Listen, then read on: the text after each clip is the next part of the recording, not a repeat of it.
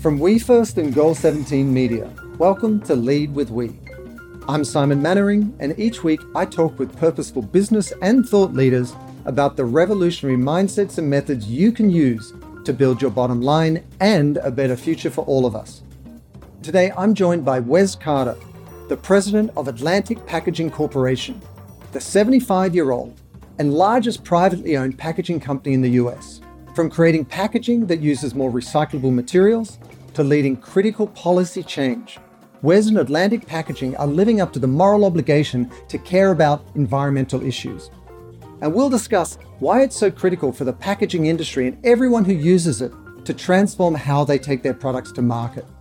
And also inspiring innovations that are taking plastic and waste out of our supply chains to better serve our future, and how the power of radical collaboration can allow us to serve both our bottom lines and the planet we share. So, Wes, welcome to Lead with We. Thank you. It's a pleasure to be here. Wes, you know, for those who don't know Atlantic Packaging, this is a third generation company. This is something you've been involved with your entire life. I've always been fascinated by generational organizations. What was it like? Is this something that you wanted to step into from the outset, or did your father or grandfather coerce you? You know, uh, Atlantic has obviously just been a part of my life since since uh, I can I can remember. Um, you know, my grandfather started the company in 1946, uh, and my father has run it since 1972. Uh, and uh, there was a point in my life where you know when I was getting out of school, trying to figure out what I wanted to do, and I wasn't sure necessarily that Atlantic was it. You know, when you're young and you're trying to sure. find your way. Um, However, I knew that my my grandfather and my father had built an organization that was highly respected. Uh, they did it the right way. They treated people well. Uh, my father's always had a reputation for being an incredibly shrewd entrepreneur and a fair business person. And so uh, I, re- I remember there was a moment when I said, you know, um, this is a heck of an opportunity for me. Uh, I'm going to uh, invest some time here and see if there's a fit for me. Um, and it turned out that there that there was. And what are some of the memories way from way back when, when you were just growing up, when you had this generational business? I'd be fascinated to hear. Sort of, did you walk around the factories? Did you see the innovations? Did it capture your imagination back then? Well, you know, the the company has been through a lot of evolutions. We actually started as a weekly newspaper, um, and when I was a kid, uh, Atlantic obviously was a lot smaller back then, and we were more of a regional uh, packaging and paper house. Um, and so my memories of like going to visit my grandfather at his office in Tabor City, um, there was still, you know, a lot of newspaper printing presses around. And um, back then we were selling, you know, pens and pencils and office supplies and things like that. So um, I remember those days from when I was a really young kid. Um, and you know, our original packaging business was focused on the textile industry, so we were doing a lot of paperboard converting for the textile industry. Then uh, we still do today, uh, but back then that was a, a bulk of our business. Um, and then I started working in the warehouse uh, in Wilmington, North Carolina, when I was a teenager, um, which was real work. You know, in the Southeast United States in July, it's uh, it's warm working in a warehouse. Sure, I learned how sure. Learned how to drive a forklift and got exposed, you know, mainly to the to the people of Atlantic. I think that was really the first thing that drew me in was uh, I recognized that this organization that my father had created, uh, that my grandfather had founded, had a really unique culture.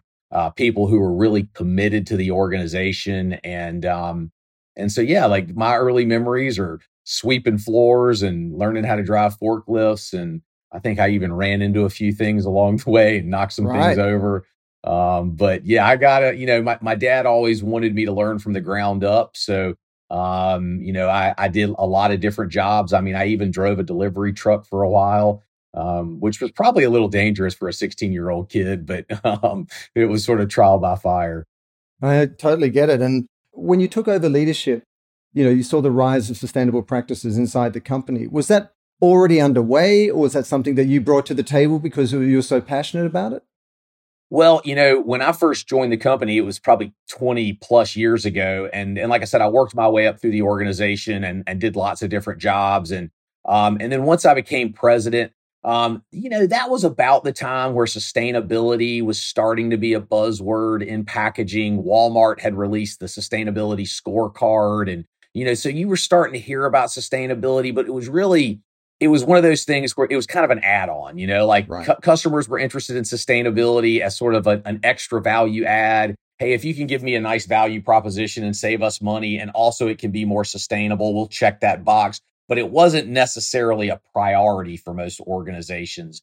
And you know the our packaging business traditionally had been a lot of business to business packaging like logistical packaging where we're um, packaging unit loads, pallets of goods that are that are traveling through the supply chain.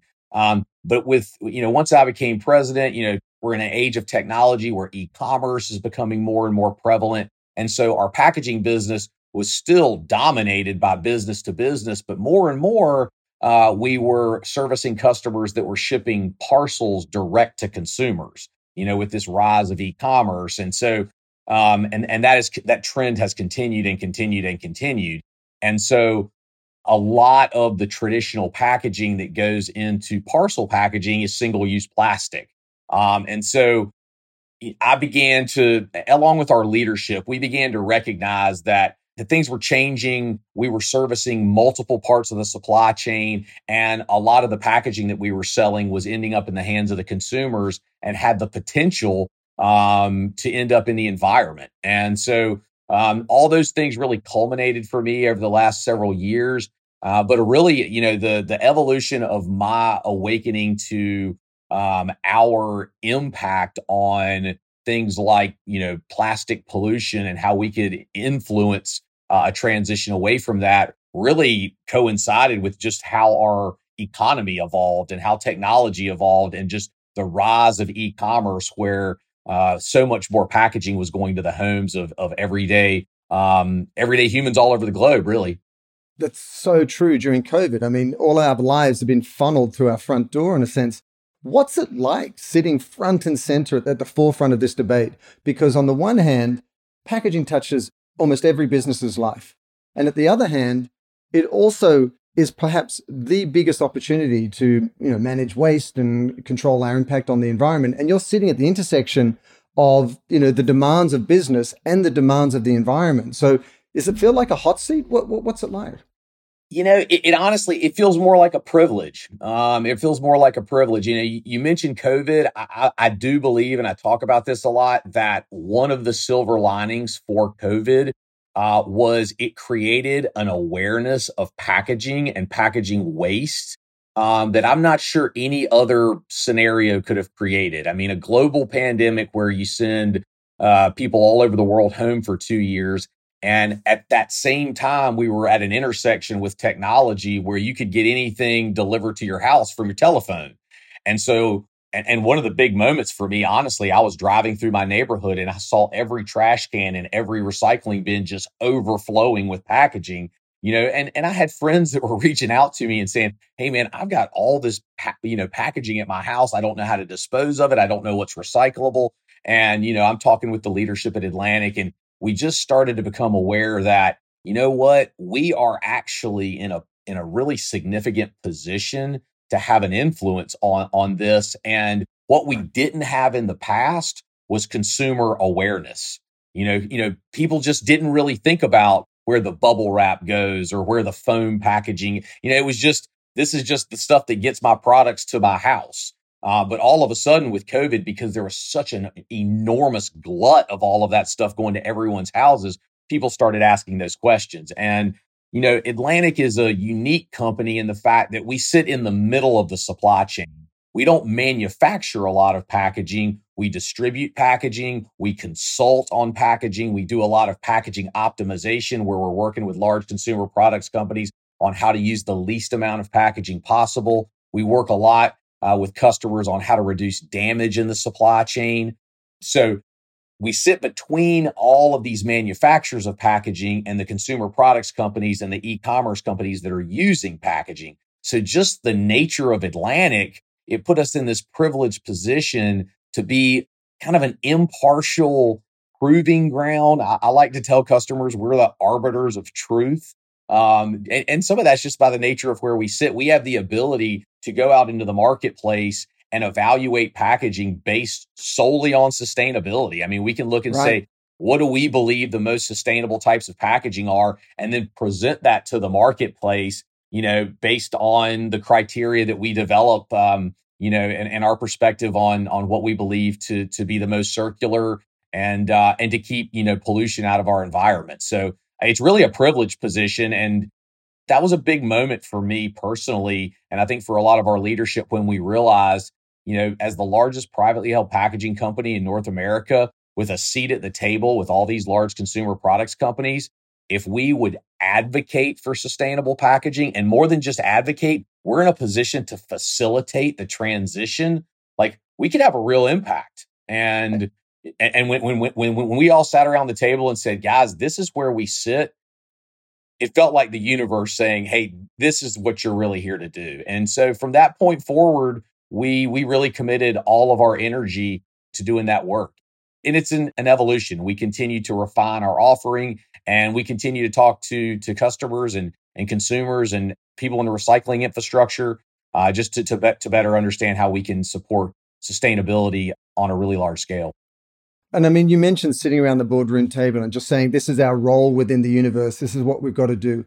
Was it hard to convince the board to do that? Was it hard? Because one of the great sort of tensions we hear out in the marketplace is you know we don't have the time we don't have the capital when when we're back on level footing when we don't have a crisis you know next quarter next year these investments in capital and time to transition to sustainable practices yes they're being driven by consumer demand but they put pressure on the business so you know how did you make that decision and really convince the entire leadership team to absorb those costs it's really less about absorbing the costs and more about how do we use technology to optimize packaging you know to offset the increase in material costs. You know it's really about looking at the total cost uh, of of the the whole packaging you know platform. And you know everything can't always cost more but in many cases you know a lot of what we're doing in sustainability too is right sizing packaging. So everyone's received a package to their house, whether it be a mailer or a box. It's like the product in it is a lot smaller than than than the box or the mailer itself. I've got that one packet of batteries that has like a massive box all around it. I think we all have once, you know. Right, exactly. And so we talk a lot about right sizing packaging. So if you can right size packaging, um, you may be able to go to a higher quality maybe even more expensive material that is potentially a lot more sustainable, but will offset those costs by you know right sizing the packaging and reducing packaging waste. So right. it's not in in most cases it's not a one for one.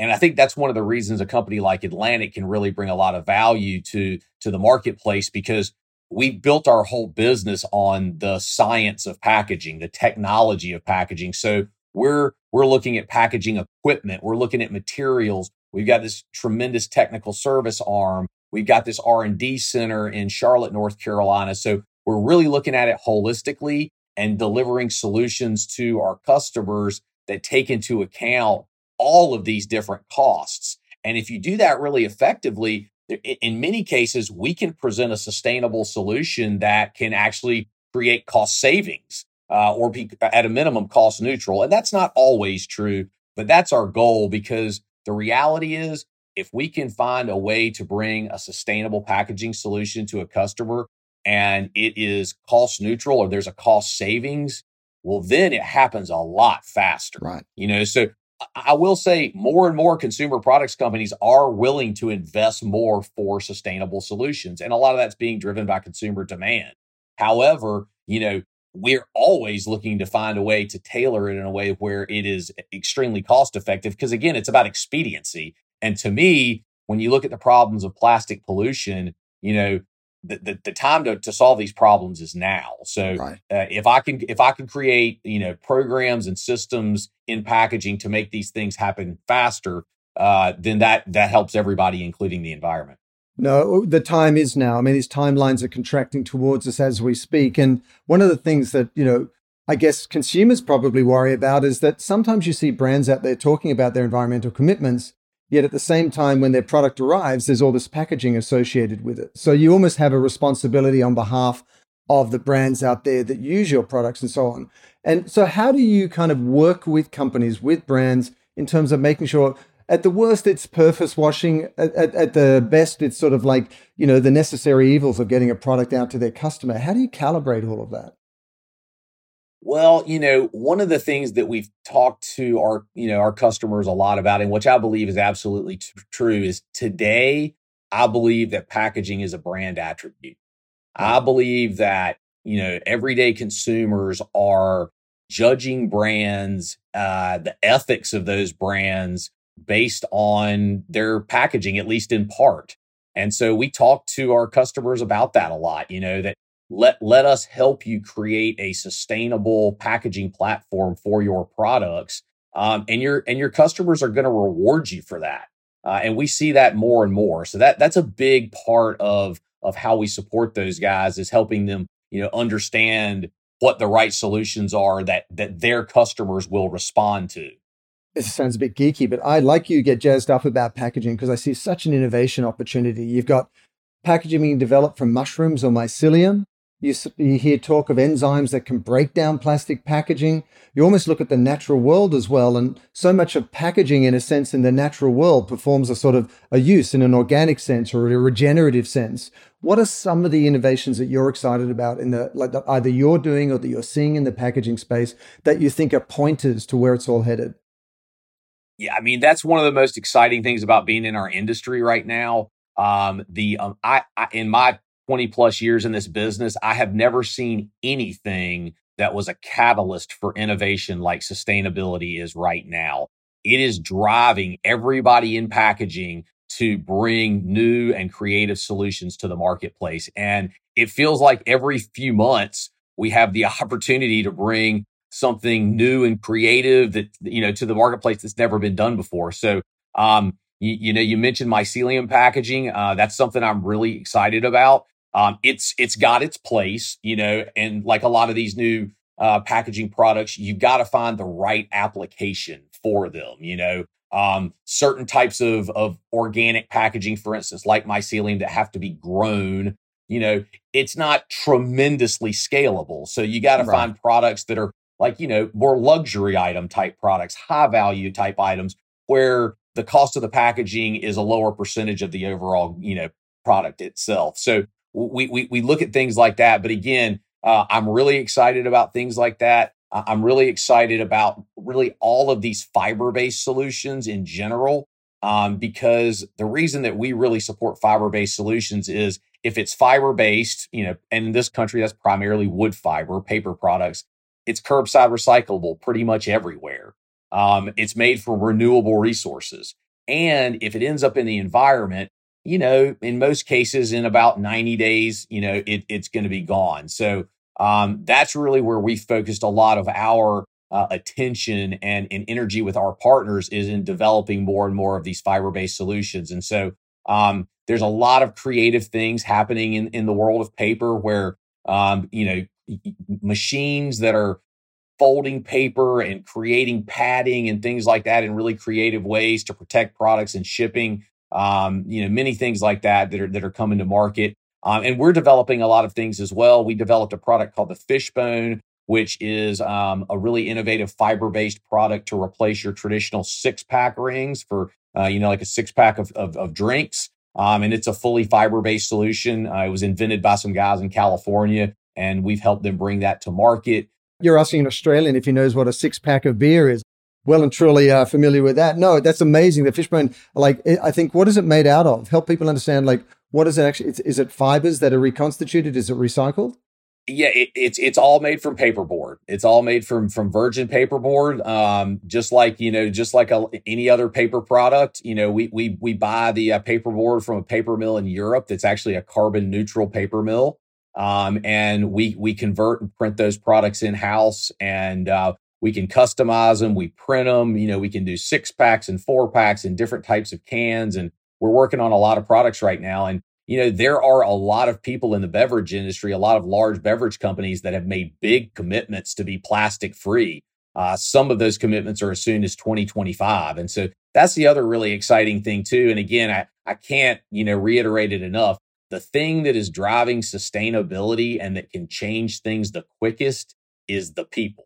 Consumers right. at the end of the day have the power. And it's one of the reasons I like doing interviews like this is just to get the word out there that really the power is in the hands of the consumers and uh, consumer products companies want to serve customers. And as we as the public, you know, demand and uh, reward companies that are making really good decisions about sustainability in their products and their packaging, that that's how this happens um, you know, the quickest and the most effectively. So, yeah, again, lots of really cool things coming to market. Uh, and again, what we're primarily focused on is finding, you know, new and innovative products to replace single use plastic.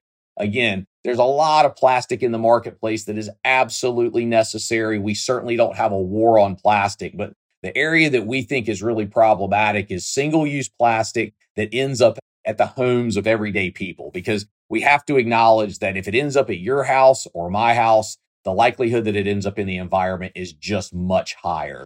And no. so knowing that, you know, we really want to lean into fiber based solutions. Um, and again, there's some really cool innovations in things like hemp packaging.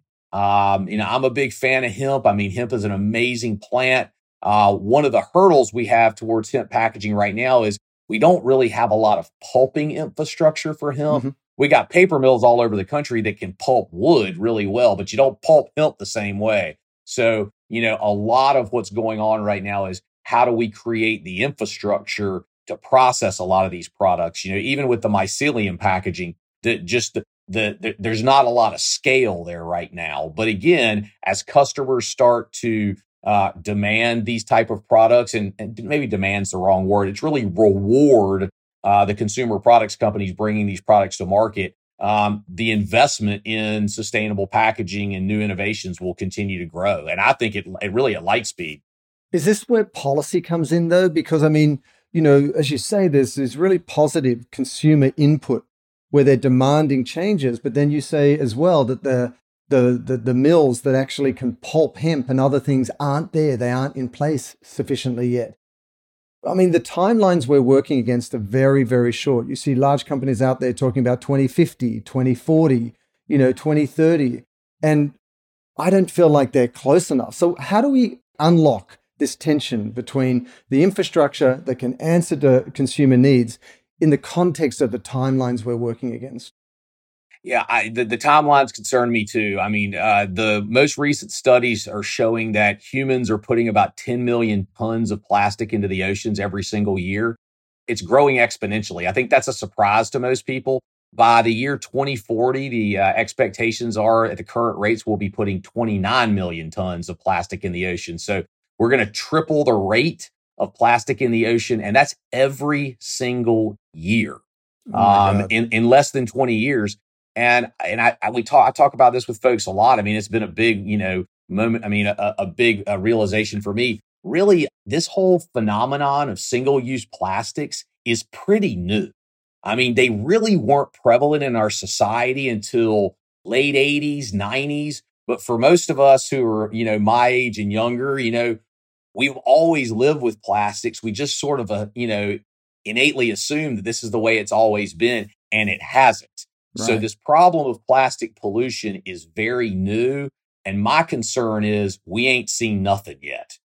I've actually been advocating uh, with with anybody in government who will listen to me. Anyone who will listen, uh, yeah.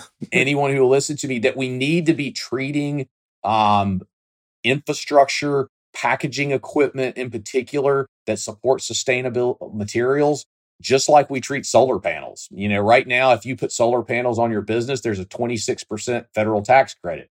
Well, that's a big deal. And Atlantic Packaging, you know, we've put uh, solar panels throughout the, our whole network of facilities, and we're continuing to do that. And that 26% federal tax credit was a big help. I mean, it made the ROI much more um, palatable for us. And I believe if the federal governments around the world would look at sustainable packaging equipment in the same way and tell the consumer products companies, we're going to give you a tax incentive if you invest in equipment to run more sustainable materials, I think you would see a renaissance. I mean, I think there would be massive investment. Uh, it would be good for the economy. It would create jobs, and and it would also help uh, the urgency of this issue. So again, I believe that that should be a high priority for for you know the U.S. government and other governments around uh, around the world. But yeah, I got to get somebody to listen to me. Yeah, you know, absolutely. I think you just got to keep shouting and shouting and getting more. You know, to that point, you can't do it on your own. I mean, you know, the CEO of Unilever, Alan Jope, said that you know there's only so much we can do on our own. We need the entire CPG industry to level up. What are you doing with other packaging companies? How are you rallying or marshaling your combined force to drive change, whether it's on the policy level or, you know, on the local level, even, you know, local governments or state governments? Well, again, um, it's honestly one of the things I love about sustainability, and there's a lot I love about sustainability, but it is begging us to collaborate. I mean, right. there is not one human, there's not one government, there's certainly not one company that can solve this problem it is requiring massive collaboration across the supply chain. And, you know, that energy um, really is catching on. And I think what it is asking all of us to do is collaborate in a much more transparent way. And so, whether it's the packaging suppliers that I work with or the consumer products companies that we serve, uh, we sit around the table uh, these days and the way those negotiations have transitioned now that sustainability is such a priority, um, I believe is really healthy. I mean, there's a lot more give and take. It's not, the negotiations are a lot less win lose, you know, it's more of a, hey, we've got a common goal here. We all want to be more sustainable. We got we we need to do it in a way that is cost effective for our business. We're willing to make investments. How can you guys help? Here are some areas that are really problematic for us. Here's some prob- products that are really problematic for us that we know we need to eliminate. We're just not sure how to do it. And so we get around the table. Maybe we bring in one of our suppliers and we say, you know, we got to create a product, or maybe it's a system. You know, maybe uh, we're working on a lot of closed loop systems between businesses where traditional packaging would just get discarded and end up in a landfill. Well, in a lot of these areas of the supply chain, no one's ever really explored well, what would it look like if instead of just discarding that packaging, if we baled it, consolidated it, recycled it, turned it into post consumer resin, and then kept that in circulation? Well, right. that's an achievable thing to do, but only through a radical amount of collaboration between multiple parties. You know, um, and so that's one of the things we're working on a lot. And again, I think that's a really healthy thing. It's also a lot of fun uh, because we're creating new systems um, in the economy that that that haven't been there before. At the end of the day, businesses are just full of human beings, and I really right. believe on the backside of COVID coming out of it, there is a real sense that we all need to be better stewards of the planet, and that you know, sustainability and a healthy ecosystem, a healthy earth should be a priority for all people and and should be the priority for all people. Everything else sort of pales in comparison. So let's collaborate to figure out how to do that, understanding that we need to keep our businesses healthy too. You know, we can't all go out of business trying to do that because the the private sector created a lot of these problems, even if it was inadvertent. And my perspective is the private sector, the supply chain that created these problems is the only place that's going to be able to fix them. Well, you and I couldn't agree more. And, you know, Lead with We is all about this the power of collaborative leadership, how we work together in new ways to achieve this. And I also think consumers are on the hook, Wes, because, you know, in my mind, there's a lot of talk of stakeholder capitalism and the sharing the benefits of it, but there's not enough talk about sharing in the responsibilities. And I'm starting to see companies like Hasbro do less packaging, less for their you know toys. Still, they have packaging, but they're thinking in an innovative way about doing less packaging. Or you're seeing Starbucks recently announced that they are asking people to bring their own reusable cups into the store, and then you actually pay when you buy one of their you know the cups that they provide for you. So they're trying to re address you know consumer behavior do you work with companies in that sense and are you seeing a lot of that trend as well yes, we've noticed that absolutely. And I really believe that one of the beauties of technology and the technology age that we are in is we have the ability to share those stories and tell those stories uh, on such a broad scale. And so, you know, you hear a lot about um, the shadow side of social media and things like that. However, in in in this world, you want to talk about collaboration.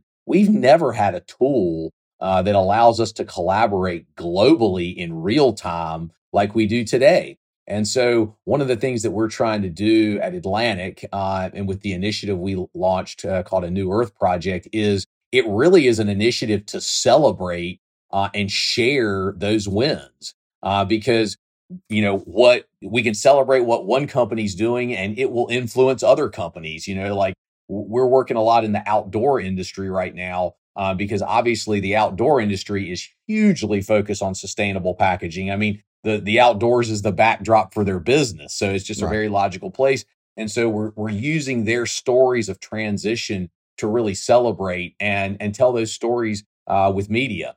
We're at a point in the evolution uh, of our world where we have all the tools. If you know, you know, to to collaborate to solve these problems today, um, we have tools like we've never had in, in the history of human existence, and I think that's a really powerful thing help us understand what did it take to achieve that and are you trying to model things for the you know model behaviors for the rest of the industry Sure. Well, I, I, really believe as a sustainable packaging company, you really have to walk the walk. It's important that if we're out there uh, advocating for sustainable packaging, um, that we are also um, doing uh, implementing sustainable practices within our own organization. And we have a very large organization. So uh, we we've looked at our entire carbon footprint. We're a member of the Carbon Disclosure Project, so uh, we disclose our carbon every year. Um, and we also wanted to be a zero waste company as well. So uh, the zero waste process uh, really was about going to all of our operations, and we have manufacturing operations and distribution operations, and really just look at what we're throwing away. Um, going into the trash compactors um, and the dumpsters and start pulling stuff out. And what we found in a lot of our operations was a fair amount of plastic waste, things like stretch film, um, a lot of corrugated, and wooden pallets. And so um, we put together programs. We we put balers throughout our entire network, and we started baling our stretch film. We started baling our corrugated, and then having that those products recycled. Uh, and then we organized a, a, program corporately on our wood pallet waste to have that uh, collected and reprocessed and turned into you know new pallets and, and and other types of wood products. So really it was just about excavating our dumpsters um, and then you know finding new outlets uh, to to to keep those products in circularity. Um, and there was a lot of work that went went into that, and there was certainly some investment. I mean, in, in buying balers and things like that, and and training uh, our employees on what we wanted to do. But uh, at Atlantic, we've had an incredible culture uh, of of humans who really believe in this mission. Um, and um, and and so you know, there's having having the the employees really on board with something like zero waste ha, has been really important. So we were really excited to to achieve that certification, and uh, and we're continuing to make other investments in uh, in in reducing our carbon. Uh, we're investing in electrification of uh, of our fleet. Um, again, like I mentioned earlier, we're putting solar throughout our uh, our entire network. Uh, we've gone to all electric forklifts uh, energy efficient lighting, really any area where we feel like we can make improvements uh, in our environmental footprint, we are doing that. Uh, I'm passionate about it. I think all companies should be taking a hard look at that. But certainly, as someone out there in the supply chain who is positioned as what we believe to be the most sustainable packaging company in the world, or at least that's our goal, uh, we got to walk the walk. Yeah, you have to walk the walk. I mean, you can't inspire others to change unless you do it yourself, as you say. So, Wes, as we reimagine, you know, the packaging industry and even business more broadly, what can we learn from nature? To me, nature is the perfect teacher for circularity. Circularity is sort of the buzzword that we hear. We're all trying to create circular circular economy, circularity in packaging, and we have the greatest example of circularity all around us. Um, in in nature, there's lots of trash you know, things die, things rot, but there's zero waste. Nature just naturally is a zero waste environment. And so as we look at modeling modern day human systems, um, I believe nature is a great place to look. It's a great example uh, of circularity. And so we're never going to be as sophisticated as nature. I don't think that can be the goal. But again, it gives us a great place to look. So as we're creating these human systems, understanding that anywhere we can create uh, areas to reduce the amount of waste or recapture waste and keep things in circularity, uh, that should always be the goal. And again, we have the perfect backdrop and the perfect example all around us every day. And you know, we've touched on a lot of the concerns, Wes, that you and I share. But like, what of all things, what keeps you up at night right now? What would you say is that thing where you're just like, oh my god, we've really got to solve for this? I think the thing that concerns me the most is the the waste collection and recycling infrastructure globally is so broken. Um, and it's it's pretty it's pretty broken here in the United States. Um, we don't even have recycling standards uh, for the most part, um, most of the municipal recycling facilities around the country are privately held, and many of those groups do a great job. It's just not very cohesive.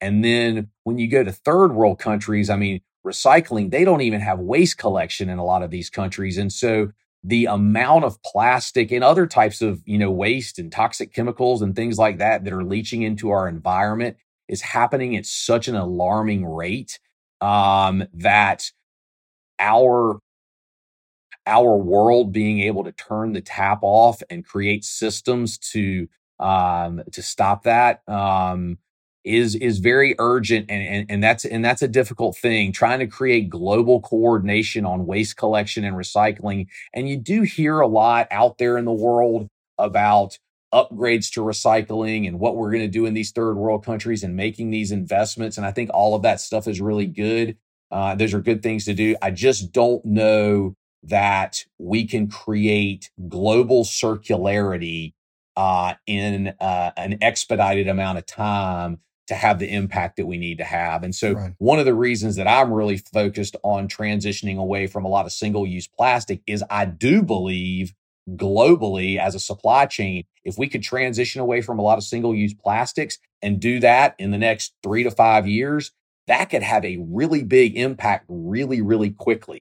Um, and is it a panacea? Maybe not, but it's the thing that I think that can happen the fastest and can be the most effective globally. But again, the thing that keeps me up at night is how do we create global circularity, waste collection, recycling, advanced recycling all over the world in, in a lot of impoverished places. Um, you know, it's going to take first world countries like the United States like Australia, like Canada, like countries all over Europe, really um, making decisions that the, the oceans know no borders. You know, healthy rivers and lakes and oceans are a priority for all humans, regardless of what your address is.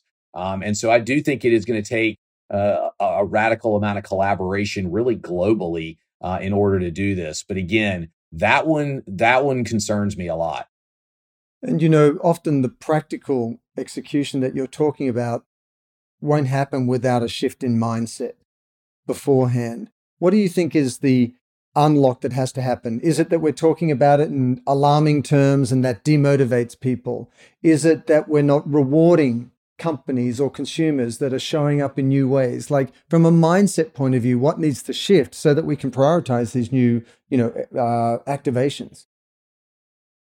To me, finger pointing um, just is uh, a wasted effort. Um, you know, we can we can point fingers and say this company's doing it wrong, or it's this this organization's fault, or it's you know the the, the problem is littering in third world countries. I've heard that excuse before. I, I just don't think e- even if some of those things maybe you could argue are true, I just don't think any of that is very productive. Right. To me, we really need to be celebrating the wins. We right. need to be working together and, and collaborating and saying, look at this new system that we've created. Look at what Starbucks has done, or look at what, you know, uh, a major consumer products company is doing from a circularity perspective. This is working. Let's celebrate this. How do we replicate this over and over and over again? And, and really to me, it's about storytelling. I think humans respond to storytelling better than anything. I mean, we are storytellers by nature. And for me, like what really moves the needle is to be inspired. And I think the stories of change and transition and inspiration are what can create this momentum and continue this momentum in a, in a really uh, expedited way. And again, the whole purpose of a New Earth project was to create uh, a platform for celebrating the wins. It's about all of us cheering each other on and going, hey guys, let's do this. We can do this. We can collaborate. We can do this together. And let's not spend so much time pointing fingers at each other and trying to figure out whose fault it was. I mean, I really don't believe any human being or organization or government went out intentionally to pollute the environment. I, it has been an unintended consequence of progress. Um, maybe we've been naive. Certainly, you can make that argument. But again, all of that's in the past. All we've got is right now. All we've got is right now. And to me, uh, the solution for right now is radical collaboration. It is about we. It is about understanding that in order for this to work, everyone has to win. You know, when we when we're having these negotiations between companies and we all have to have this goal of a healthy, clean planet primary. You know, and again, we have to create solutions that are equitable for businesses. Uh, everybody can't lose money and go out of business doing this, but we all have to have this common goal. And again, I believe celebrating the wins and promoting those wins and then you know working with other companies to figure out how we can create even even more sophisticated systems is the way to go you know wes i couldn't agree more radical collaboration so we can meet these timelines and meet these challenges with equal force so thank you for the example you're setting at atlantic packaging thank you for your walking the talk yourself thank you for the new earth project especially as a surfer who cares deeply about the oceans and you know we look forward to seeing how you and the entire industry can help transform our future moving forward. Thanks, Wes. Thank you very much. Well, I will leave you with one last thing. We are launching a new earthproject.com uh, on Earth Day this year. So a lot of these sustainable fiber based products will be available on that website for businesses, small, medium, and large businesses alike. Uh, we're also launching a series um, called A New Earth Project that will be featuring uh, all of these stories uh, of surfers and advocacy uh, around the world. So uh, thank you for your time. I really appreciate it. So definitely check out the newer series and the products because this is how you become part of the solution. Thank you so much, Wes.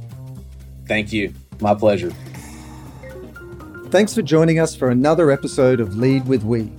You can always find out more information about our guest, Wes Carter, in the show notes of this episode and follow us on Apple Podcasts, Spotify, or Google Podcasts so you never miss an episode. Plus, you can now find us on United Airlines in flight entertainment as well. And be sure to watch our episodes on our YouTube channel, We First TV. Finally, if you want to dive deeper into the world of purposeful business, check out my new book called Lead with We, which is available on Amazon, Barnes & Noble, and Google Books. Lead with We is produced by Goal 17 Media and I'll see you again soon. And until then, let's all lead with we.